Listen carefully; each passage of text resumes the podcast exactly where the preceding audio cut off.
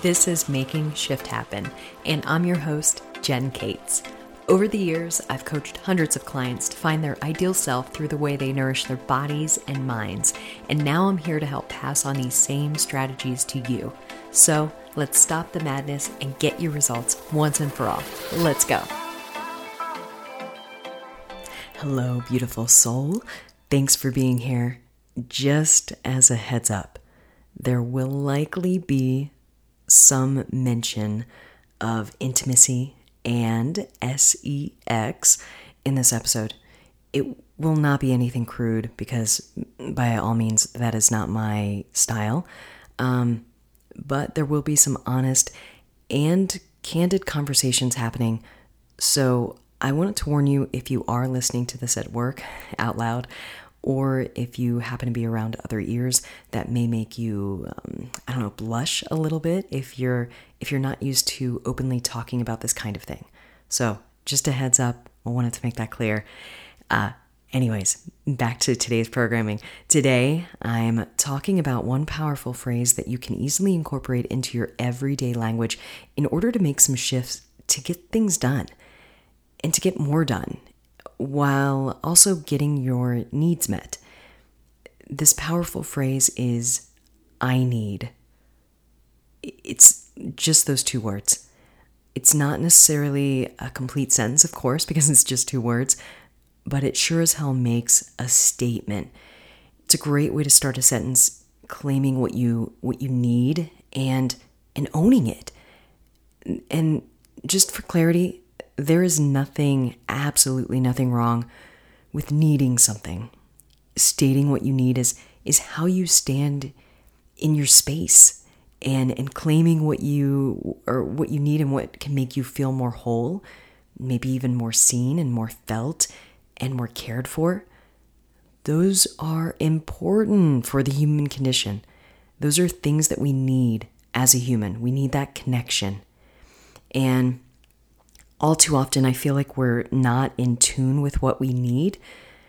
And then we start acting like a fool or like an absolute jerk or asshole, or maybe we're acting out in unacceptable ways. Perhaps that's overindulging in foods or beverages or behaviors that may cause harm to ourselves or maybe even others. And I think that is actually a signal that we're out of touch with our very own needs when we're acting that way, when we're acting out. All right. So if you feel like that maybe resonates with how you are and how you may be in certain situations, then this could be one thing that can help you just become a little bit more aware of what you need. You should be able to state what your needs and desires are. And I hate to use the word should because I don't want you to should all over yourself, but there is some some truth to that. You need to be able to stand in that space claiming what you need. And, and that's what I'm hoping that today's episode will inspire you to be and do to get what you need. And, you know, here's some questions that I want you to ask. And these are just examples, so please know they're not all inclusive by any means when it comes to this statement and, you know, stating what you need and what what what would work for you right now in, in this point in your life. Um, do you need something that can help you get a workout done?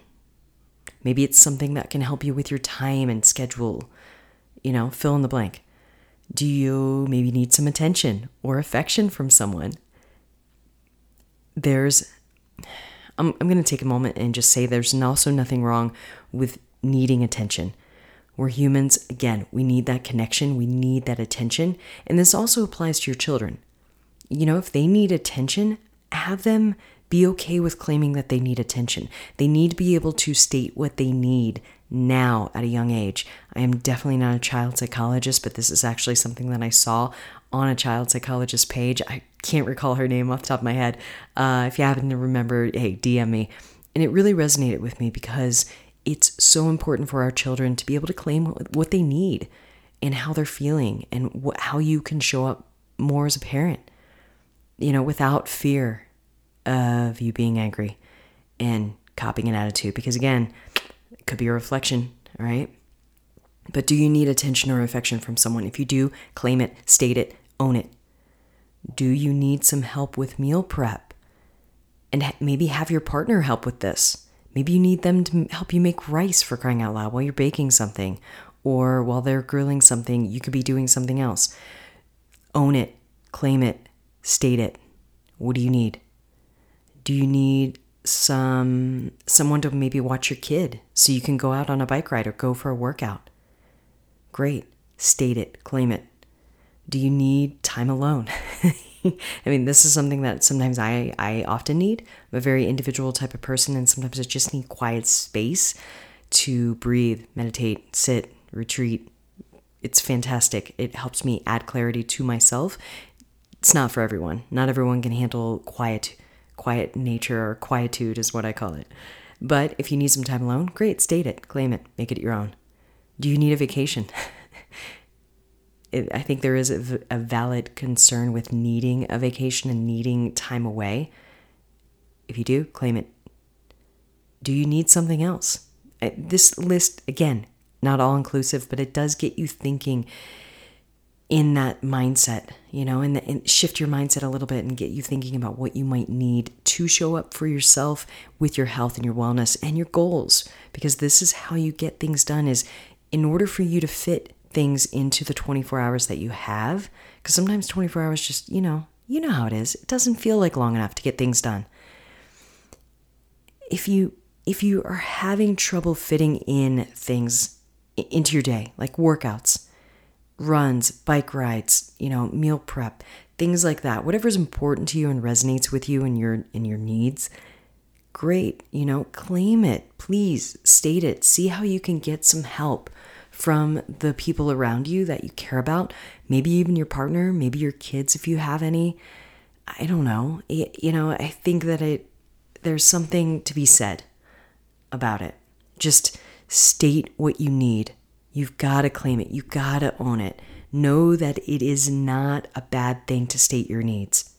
It really should be a welcome thing because knowing your thing, knowing your needs is actually an empowering way to live and exist, whether you're partnered or not, because we really do truly all have needs.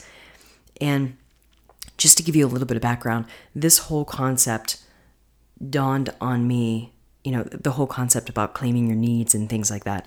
It dawned on me as I recently watched and really binge watched in about a week, week and a half, the new Netflix show, How to Build a Sex Room. And yes, I did just say that how to build a sex room. I'll link it in the show notes. Uh, or maybe I won't. I don't know if it'll actually flag me. I might not be able to actually link it in the show notes now that I think about it because now the internet is flagging everything with the word sex. It really frustrates me. I just have to go ahead and state that that, that frustrates me because there are individuals out in social media, on social media, who are talking about sex with clarity, with the clarity that we need. And it's not in a crude nature, it's actually more from a health and wellness standpoint. And that's where I think I get really bothered by it because it's not in a demeaning manner or in an abusive manner. It's actually in a manner that should help you. So,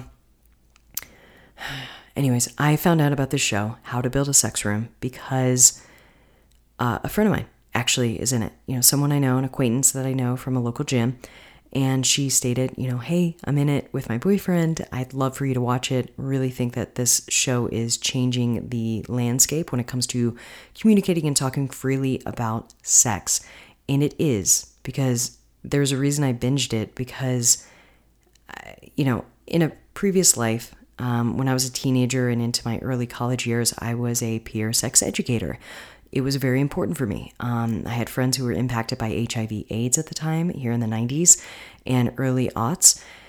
And uh, it was important for me to share how to have safer intimacy with others and, you know, consensual intimacy with other folks. It was important to me. And um, I th- I'm under the belief system that this should not be a taboo topic. You know, the more taboo it is, the more I really feel like people could reach abusive levels with, you know, sex and intimacy because it's seen as a taboo thing and should be avoided until, you know, marriage or whatever your belief system is. By all means, go forth with that. But I just think that it should not be something that is whispered about, you know. Uh, it should be something that is a common conversational topic or something that should be brought up freely, much like mental health. I think that those two topics can be very taboo when it comes to mental health and sex, and I really think that they shouldn't. So go watch How to Build a Sex Room. I do recommend it. Please know there is open conversation and open language about sex and sex toys and intimacy and, and kind of looking at things from a couplehood and also singlehood. uh, there is a single individual in one of the episodes, and they do talk about things that maybe you haven't explored yourself and maybe you're not willing to explore, and that's okay. You don't have to. This show is not demanding that you explore all these avenues. It's just demanding what it's demanding you to explore, it's it's opening your eyes to explore things that are maybe a little bit out of your purview or out of your common things that you maybe like to do and it it pushes you to explore the concept of stating what you need and what you want but it's also about more than sex. It's about intimacy and connection and ways to rekindle that connection if maybe you've lost it with your partner or yourself. And I don't think that this is a topic that should be avoided. I really, really don't. Because then you once again have your needs being unmet. And when your needs are unmet, that is what leads to bitterness, anger, resentment, and outbursts towards your partner or other people in your life. And I 10 10 do not recommend that. And I'm sure you probably don't recommend it either, especially if you've ever experienced that. But instead, by opening, by talking openly about your needs with the person that you care about, whether that's with a partner or yourself, that can open so many doors to connection with one another. It really can be magical what that can do for you and your partner or yourself. and this this concept applies to so much more than just sex and intimacy. This this concept of stating what you need. It can apply to what you need in life, what you need in work, in health and wellness, really all all the things. So what do you need? Claim it. You know, honestly when I'm stating the the question, what do you need? It reminds me of that that uh, I don't know skit scene, whatever you want to call it, in the Notebook. If you've ever watched that movie with uh, Ryan Gosling and Rachel McAdams, and there's this scene where he's asking, "What do you want?" And it's it's kind of a common meme. I think I've actually memed it myself uh, as a health coach. You know, talking about what do you need for dinner? What do you want for dinner? But I always think this whenever I think about and I, I pause and I think about what do I need in this moment uh, to get me through whatever I'm going through or to get me through to like the next day uh, with my head on straight and things like that. What do I need? And I always kind of think of that scene in my head. So there you go. You're welcome. You just got a little insight into my head for a moment. Scary place.